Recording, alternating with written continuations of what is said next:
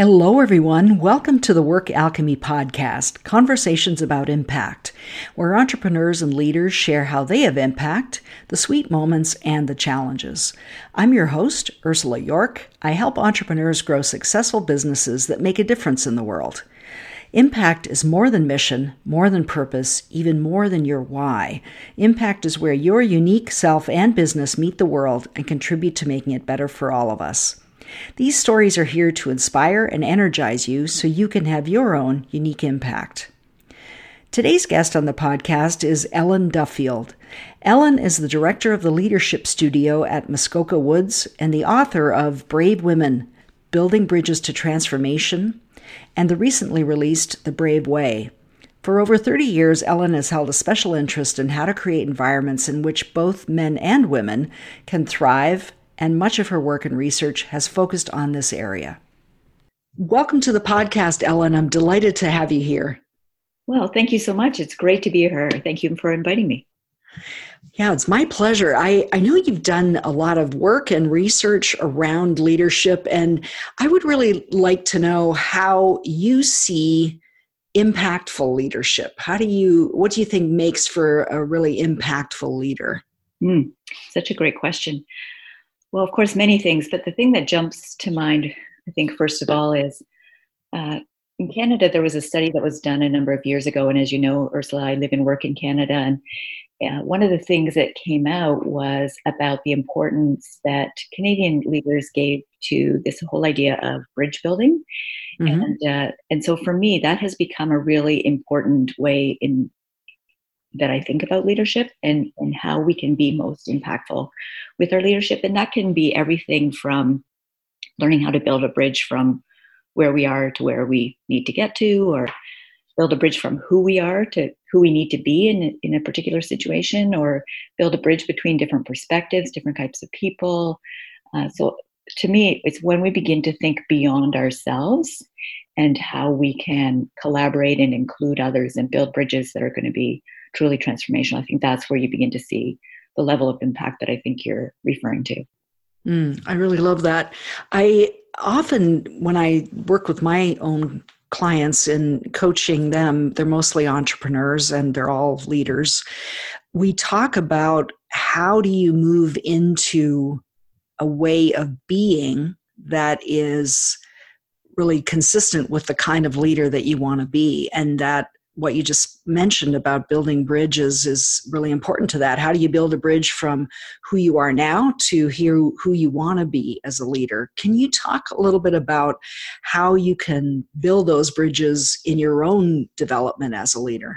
Yeah, well, and first of all, I just totally agree with you on that. And I think that a lot of leadership development focuses on skills, and those skills are very important, of course.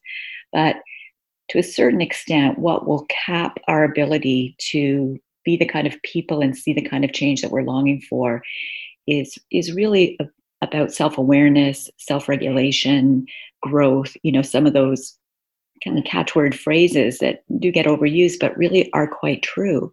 And so for me, it's always been about assessing how I want to show up in a situation, how I want to create the kind of environment in which other people can show up as their best selves so that we can get the best outcomes.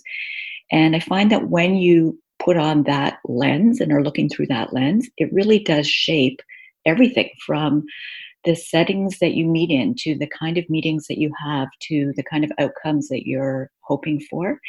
And it's very much of a kind of holistic, synergistic way of thinking about the fact that leadership is ultimately about people, and it's about you yourself as a human being, the good, the bad, and the ugly, and about engaging with other people and together carving ways to move forward that are going to be sustainable and genuinely helpful.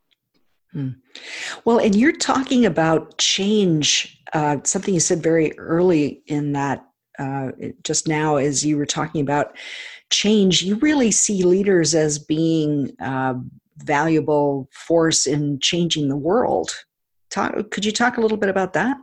Yeah, absolutely. I mean, I think at its most basic level, you could argue that that's what leadership is really about. And there have been so many powerful models of leadership, but I love to look back to the work that Bass and Burns and others have done around transformational leadership. And really, at its most simple core, that's about raising the level of ethics in a group of people and raising the level of motivation to do something about what they now believe is fundamentally important.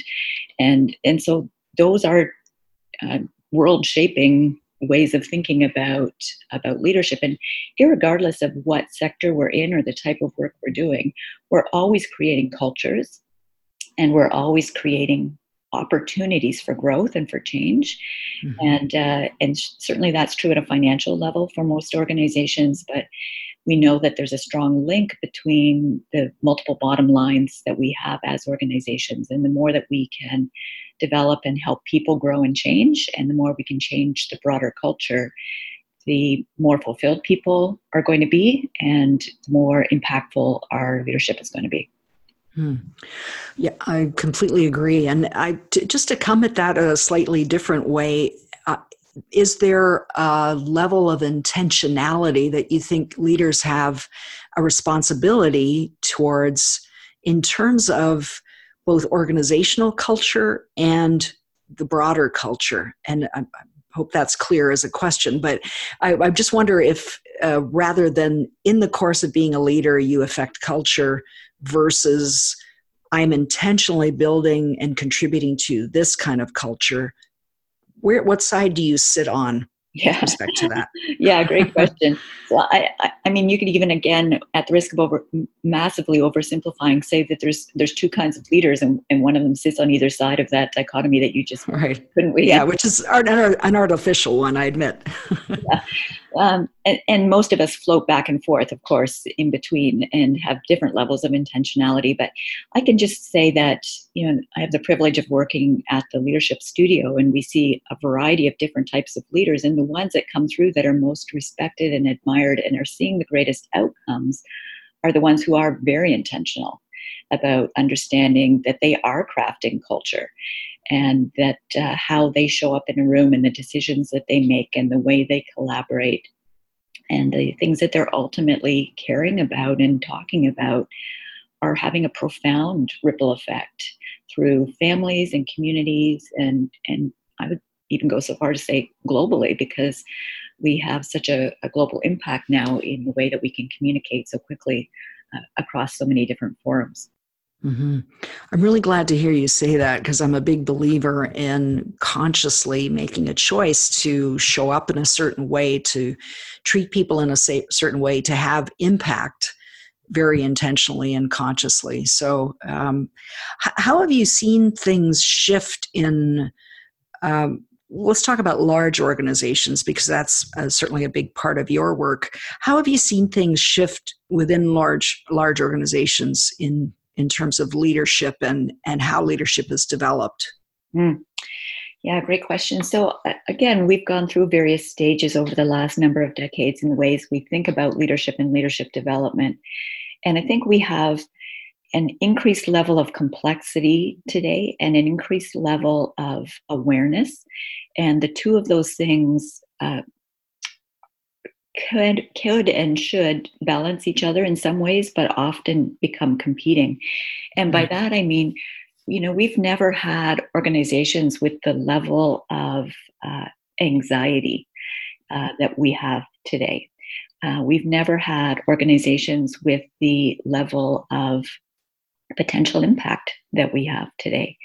And so you see these two very diverse challenges and opportunities that are before us. And so it makes it increasingly difficult for leaders to navigate that. And so, you know, I have a great deal of empathy for the challenges that leaders are facing, because they're unlike anything that we've seen before. And I think increasingly, as we think of organizations as using Peter Senge's, you know, language of learning communities, and mm-hmm. as we think about communities of people and how we can craft environments in which those people can genuinely thrive. And then as a result of that, we'll do more creative work, more innovative work, more productive work. Then we can see that we have an amazing opportunity here. But as I said, there's also increased fear and uncertainty. There's increased anxiety. And all of those things become a piece of leadership that previously leadership generations didn't even have to worry about. Yeah. Do you think that that increasing anxiety is a cultural thing because of some of the shifts we've seen maybe politically in the world? Or is it something that's innate due to the complexity of organizations, or both, or other things? Yeah, I think probably both of those things for sure. And then also just, you know, I'm sure you're familiar with the old canary in the coal mine analogy. Right. Yeah. I think people are demonstrating that we are living in a world which doesn't have the social connections that we used to have. Grandma and Grandpa don't live next door anymore, and where expectations are high and people are changing careers frequently and changing organizations frequently, and there's increasing expectations and decreasing resources, or at least that's the perception. And so all of these things add to a real sense of inability to navigate in a way that's sustainable for many people. Mm-hmm. Do you think that being an entrepreneurial leader is different from being a leader in a large organization, for example? Are there specific things about it? Yeah, about sure. Yeah. So, you know, there's the fun factor, I think. You know, there's something about being an entrepreneur and getting something off the ground that is exciting and is innovative and, you know, has that kind of, using Cameron's language, ad hocracy, the opposite of bureaucracy. So things can be very nimble and very quickly you can change direction, and you can have a brilliant idea at midnight and by 6 a.m. you've already got a prototype built, kind of thing.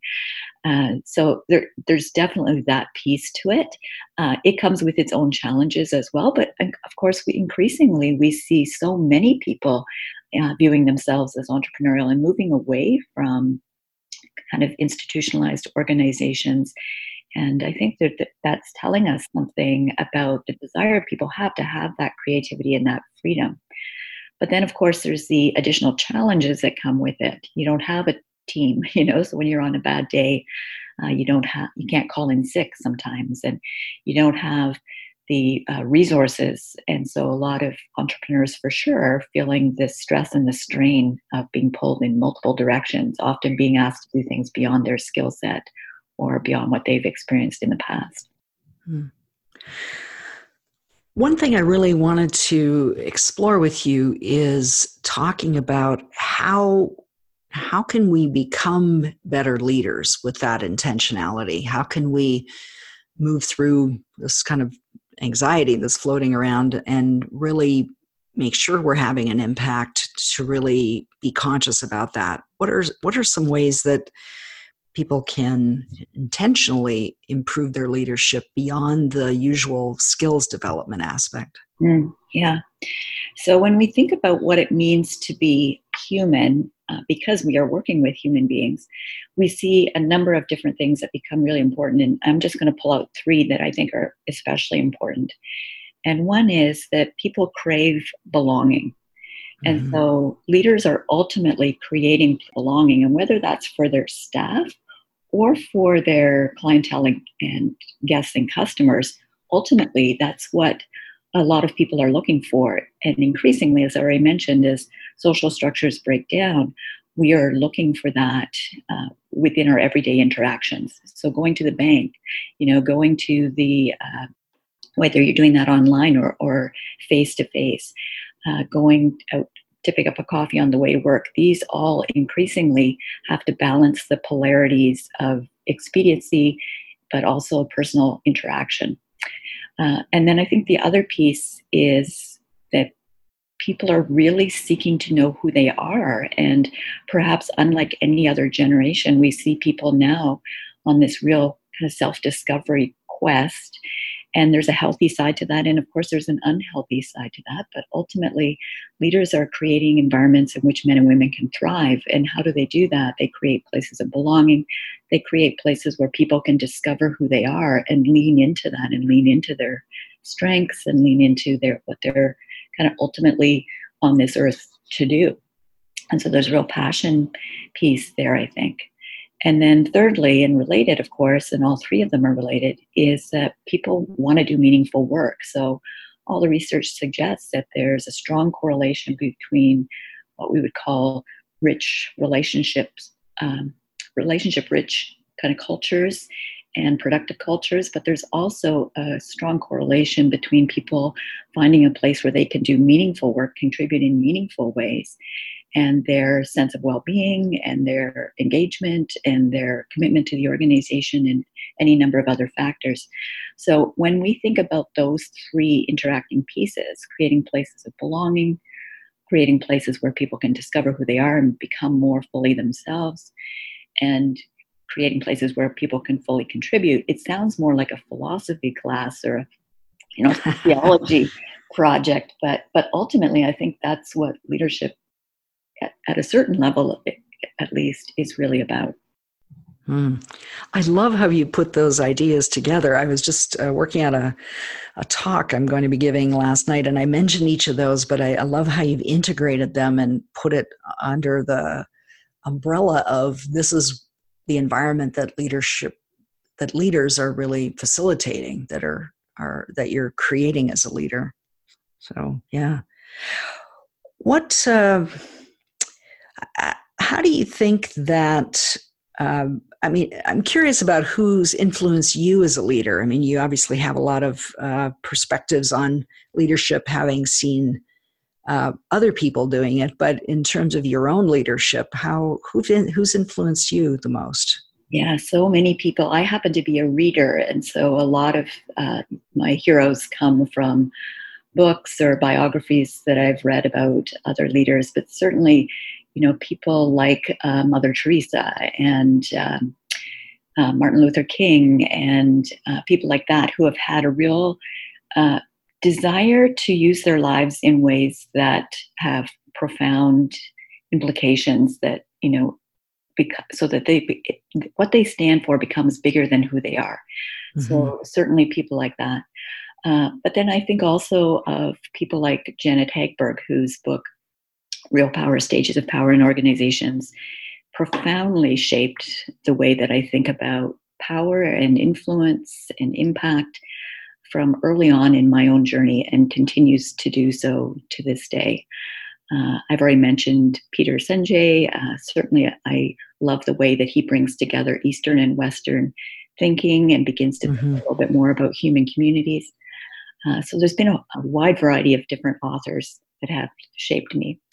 But I would say, lastly, I'm perhaps most shaped by the young men and women that I have the privilege of working with. So as well as the corporate and nonprofit work that we do, we work with a lot of students, and that would be high school and university students. And within that group, there would be, let's call it a niche group of students that have had a profound impact on my life and leadership in the way that I think. And we would call them students who participate in a resiliency program. So these would be kids who would never be identified as leaders at their school, have never led a team, probably don't even participate on most extracurricular things, kind of falling through the cracks at school a little bit. And the research shows that when you teach leadership development to these types of students, there's a huge growth in their self-efficacy, their self-agency, their civic engagement, a number of different factors. So we thought, we would be doing some important work working with these young students. And I like to think that hopefully it's helped a few of them. But honestly, the biggest piece has been how it has shaped us and our thinking, and shaped the way that we think about the world and the challenges of the world and the inequities of the world, and shaped the way that we think about what really matters. And how has it done that? In what ways have you been influenced? So whenever you see students like that, you realize that there have been countless interactions that they've had with the world that have beaten them down. And many of those interactions were perhaps not intentional, and were perhaps not even noticed by the adults and by the other students that may have said those things or done those things. And so it really, I think, speaks to that intentionality piece that we were talking about before, that the smallest of actions can have the biggest of consequences. And certainly that is true when we think about how we interact with people. So that really shapes the way that I think about working with people. But then I think the other piece is that many of these students are incredibly creative and artistic, and that's part of the reason why they haven't fit in maybe a more sports-oriented or academic-oriented or humor-oriented world. And many of them would be a little bit more introverted and self-reflective. And they're kind of the poets and the sages, you know, of their generation, but their generation maybe doesn't see that yet. And so that has really caused me to listen differently to the dissenter, to listen differently to the people on the fringes, to listen differently to people who you wouldn't hand a microphone to now normally. I love that. It speaks to an openness to these folks have, from their perspective, something very unique to say, and how can that inform how we're doing things, how we're thinking about things. Absolutely. Yeah. Well, you've written a couple of books, and they've been more focused on women's leadership. So one is Brave Women: Building Bridges to Transformation, and the other is more recently, came out late this year, The Brave Way. Do you feel that, I'm going to ask you this sort of a very old question about, do you feel that men and women differ in leadership quality, or is that whole thing a big myth? You know, that's a $64,000 question, isn't it? And I, if you're okay with that, I'm going to reframe that question a little bit. And I would say that we know that the most healthy teams are the teams that are the most diverse. And so it would seem that having different genders, different generations, different ethnicities, different experiences gathered around a table leads to a more robust conversation and better decision-making, higher productivity, more money at the end of the day, and a better work culture. So my question is, why then wouldn't we work towards that? Mm-hmm. And so, although you're absolutely right, I have a very strong interest in women's leadership development. It's really for that purpose, that we know that both at an organizational level and at a social justice level, when we have a minimum of 30% women sitting at decision-making tables and genuinely empowered to use their voice, and there's a lot involved in that, that we see healthier organizations and we see healthier communities.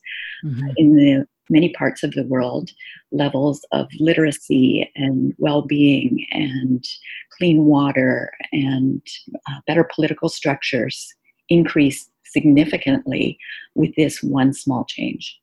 So this is data that the UN and others have known for decades, and it's well validated. It's one of the most well validated pieces of research that we have. And so for me, it's how do we then begin to think about what I mentioned earlier, creating environments in which both men and women can thrive so that we can have healthy organizations, healthy communities, and we can see a decrease in some of the, you know, escalating social justice issues that we have around the world.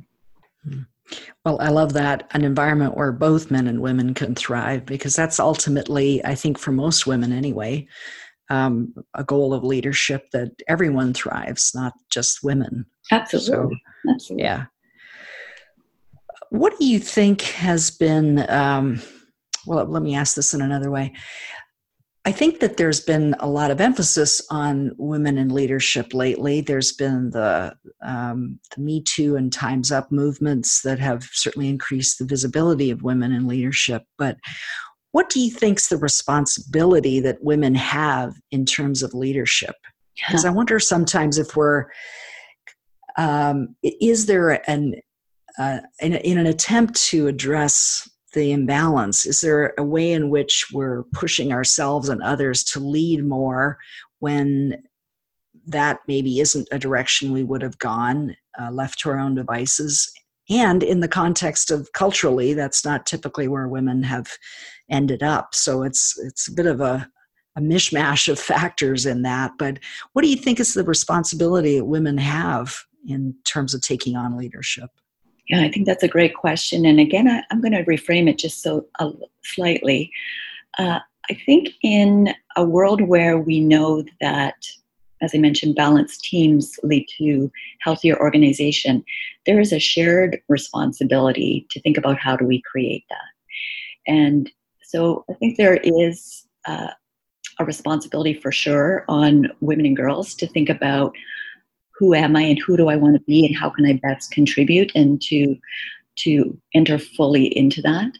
But it's kind of like any other situation where you wouldn't, you know, take the people who are, you would give the responsibility to the people who are the decision makers in order to make things right. And I find that oftentimes the emphasis on assertiveness training or stepping up or speaking up or whatever adds almost an additional layer of guilt and responsibility on women who are already feeling overwhelmed. Right. And that's the piece to me that I think makes this very unhealthy. And when we can have a more balanced conversation about what would need to happen in order for us to create healthy, balanced teams, that levels the playing field, doesn't it? And it kind of shares the responsibility amongst all members, and it creates the opportunity for a more genuine dialogue, I think. Yeah, I like that. Well, you and I have talked about women and confidence as playing a role in leadership. And I know there's been a lot. I mean, your first book, you really talk about these 6 ways that you can address low confidence among women.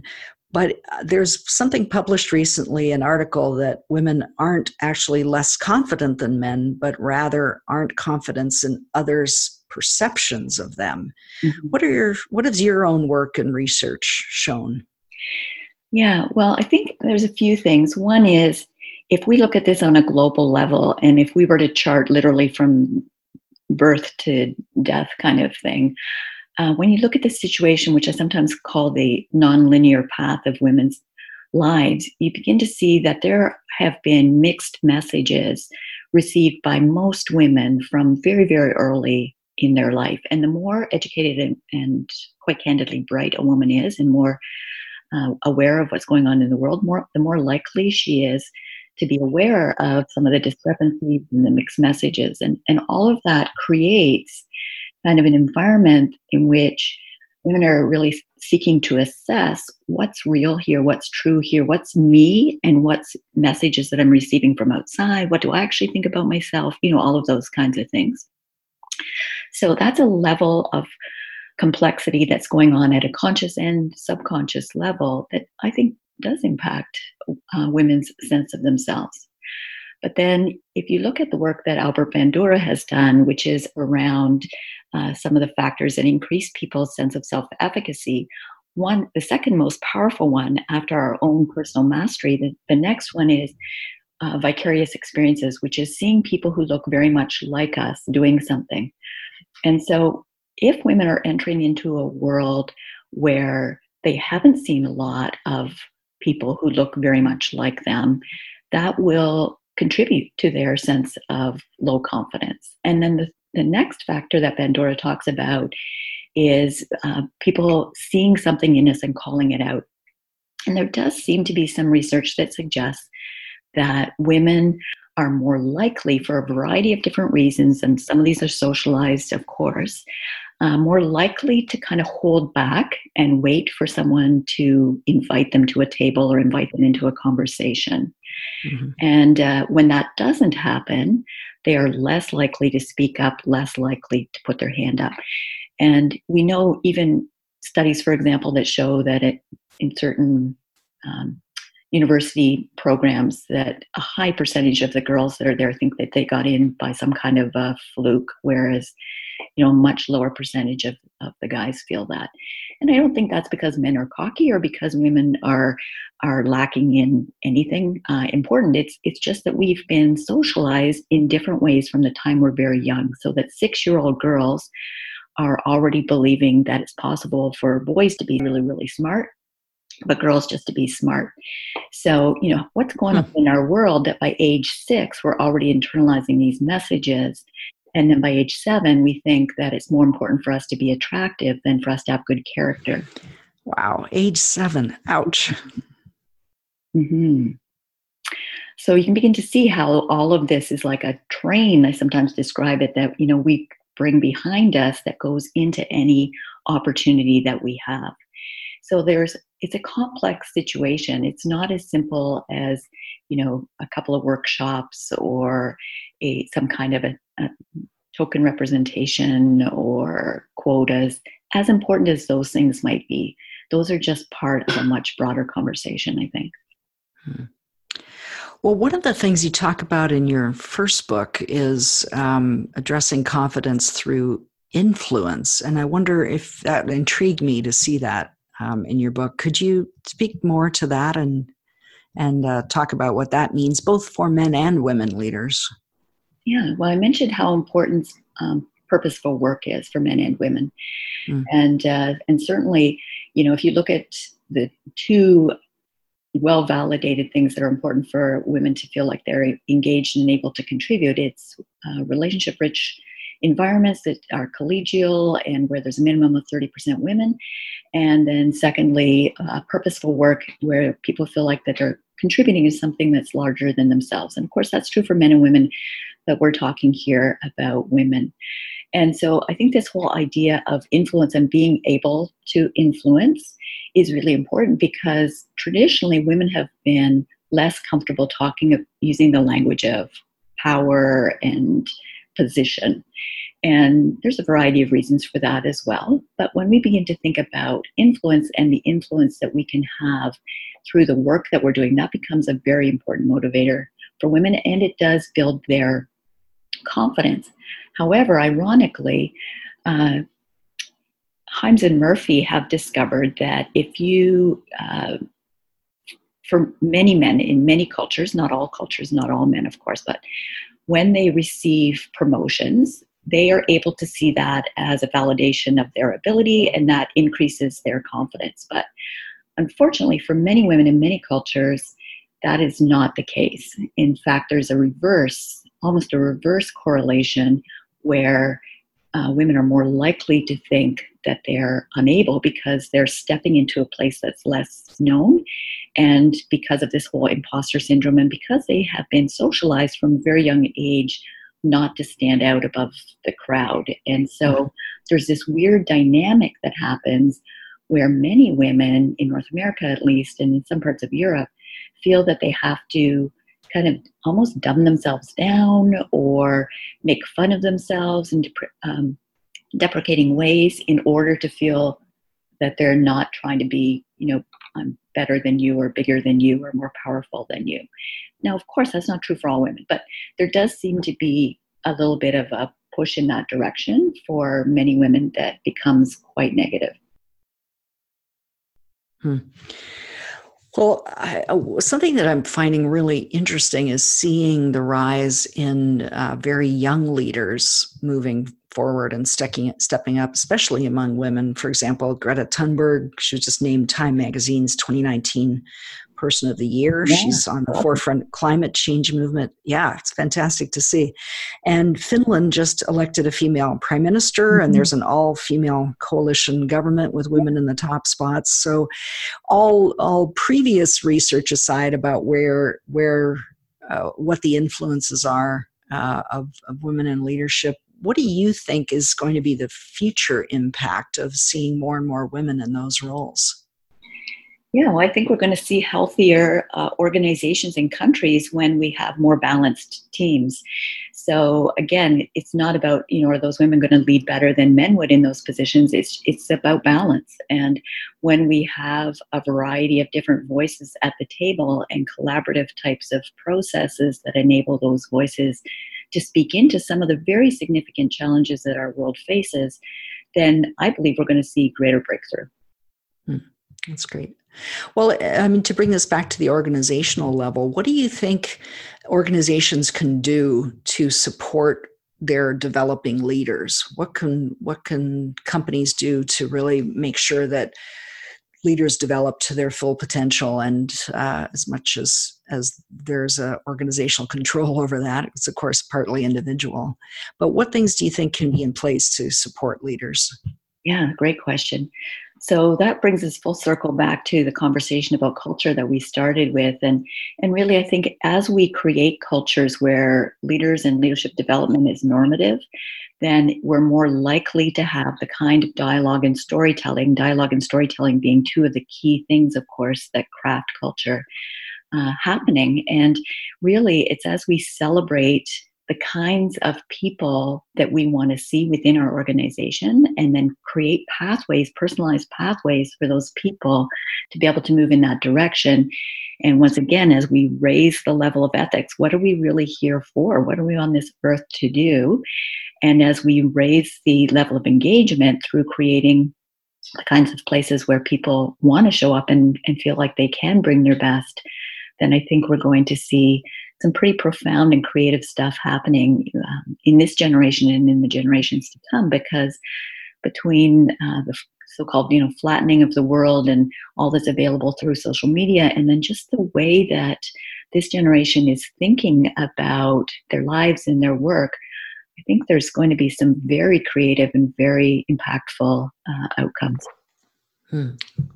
That's great. It's a very hopeful outlook. Mm-hmm. Yeah. Well, I always wrap up these interviews with three questions in a rapid round. Are you ready for those, Ellen? I'm ready. Okay, the first one is, what's the biggest thing you've learned about having impact? I would say that although I, like perhaps many leaders, am wired for the next big thing, that I've discovered that it's often the smallest things that have the biggest impact. The second question is, what's the one thing you've consistently done that's contributed to your success and impact the most? I think probably I've had the privilege of being surrounded by an amazing team of people, many of whom have been young and emerging leaders. And it's how they've crafted my life, but also how hopefully I've had the opportunity of pouring into them and seeing the ripple effect as then they move on to a variety of other spheres. That has been really significant. That's great. Well, last question is, what's one insight or piece of advice you'd share with a leader who's asking themselves, how can I have more impact? How can I contribute more to my own immediate environment and the larger world? Yeah, I would say dialogue. So focus on dialogue within your organization or within your team, but more importantly, almost without as well, and go to the margins. Go and seek out some different voices, some different perspectives, because it's so easy for us to get locked in. And the higher people move up in organizations, thinking of leadership that way, the more likely we are, unfortunately, to lose touch with what's progressive and what's possible and what the real problems are. That's great. Well, Ellen, thank you so much for sharing your perspectives today about leadership and your own really wide-ranging and interesting perspectives, as well as bringing in some research about what's been done by other folks. I really appreciated your viewpoint and our conversation today. So thank you for being here. Thank you. It's been an honor to chat. If people want to get in touch with you, what's the best way for them to reach you? Thank you. So you can reach out through my website, bravewomen.ca, or contact me through the Leadership Studio at Muskoka Woods. And I'd be delighted to chat. Great. Well, thank you again, Ellen, for the work you're doing in the world. And you as well, Ursula. Join us for more episodes. Subscribe to the Work Alchemy podcast on iTunes or Stitcher Radio so you'll know as soon as new episodes are available. You can even help spread the word. Leave a review if you like what you've heard. Thanks for listening. Until next time, for ongoing support so you can have your own impact, join our community of entrepreneurs like you by liking the Work Alchemy Facebook page.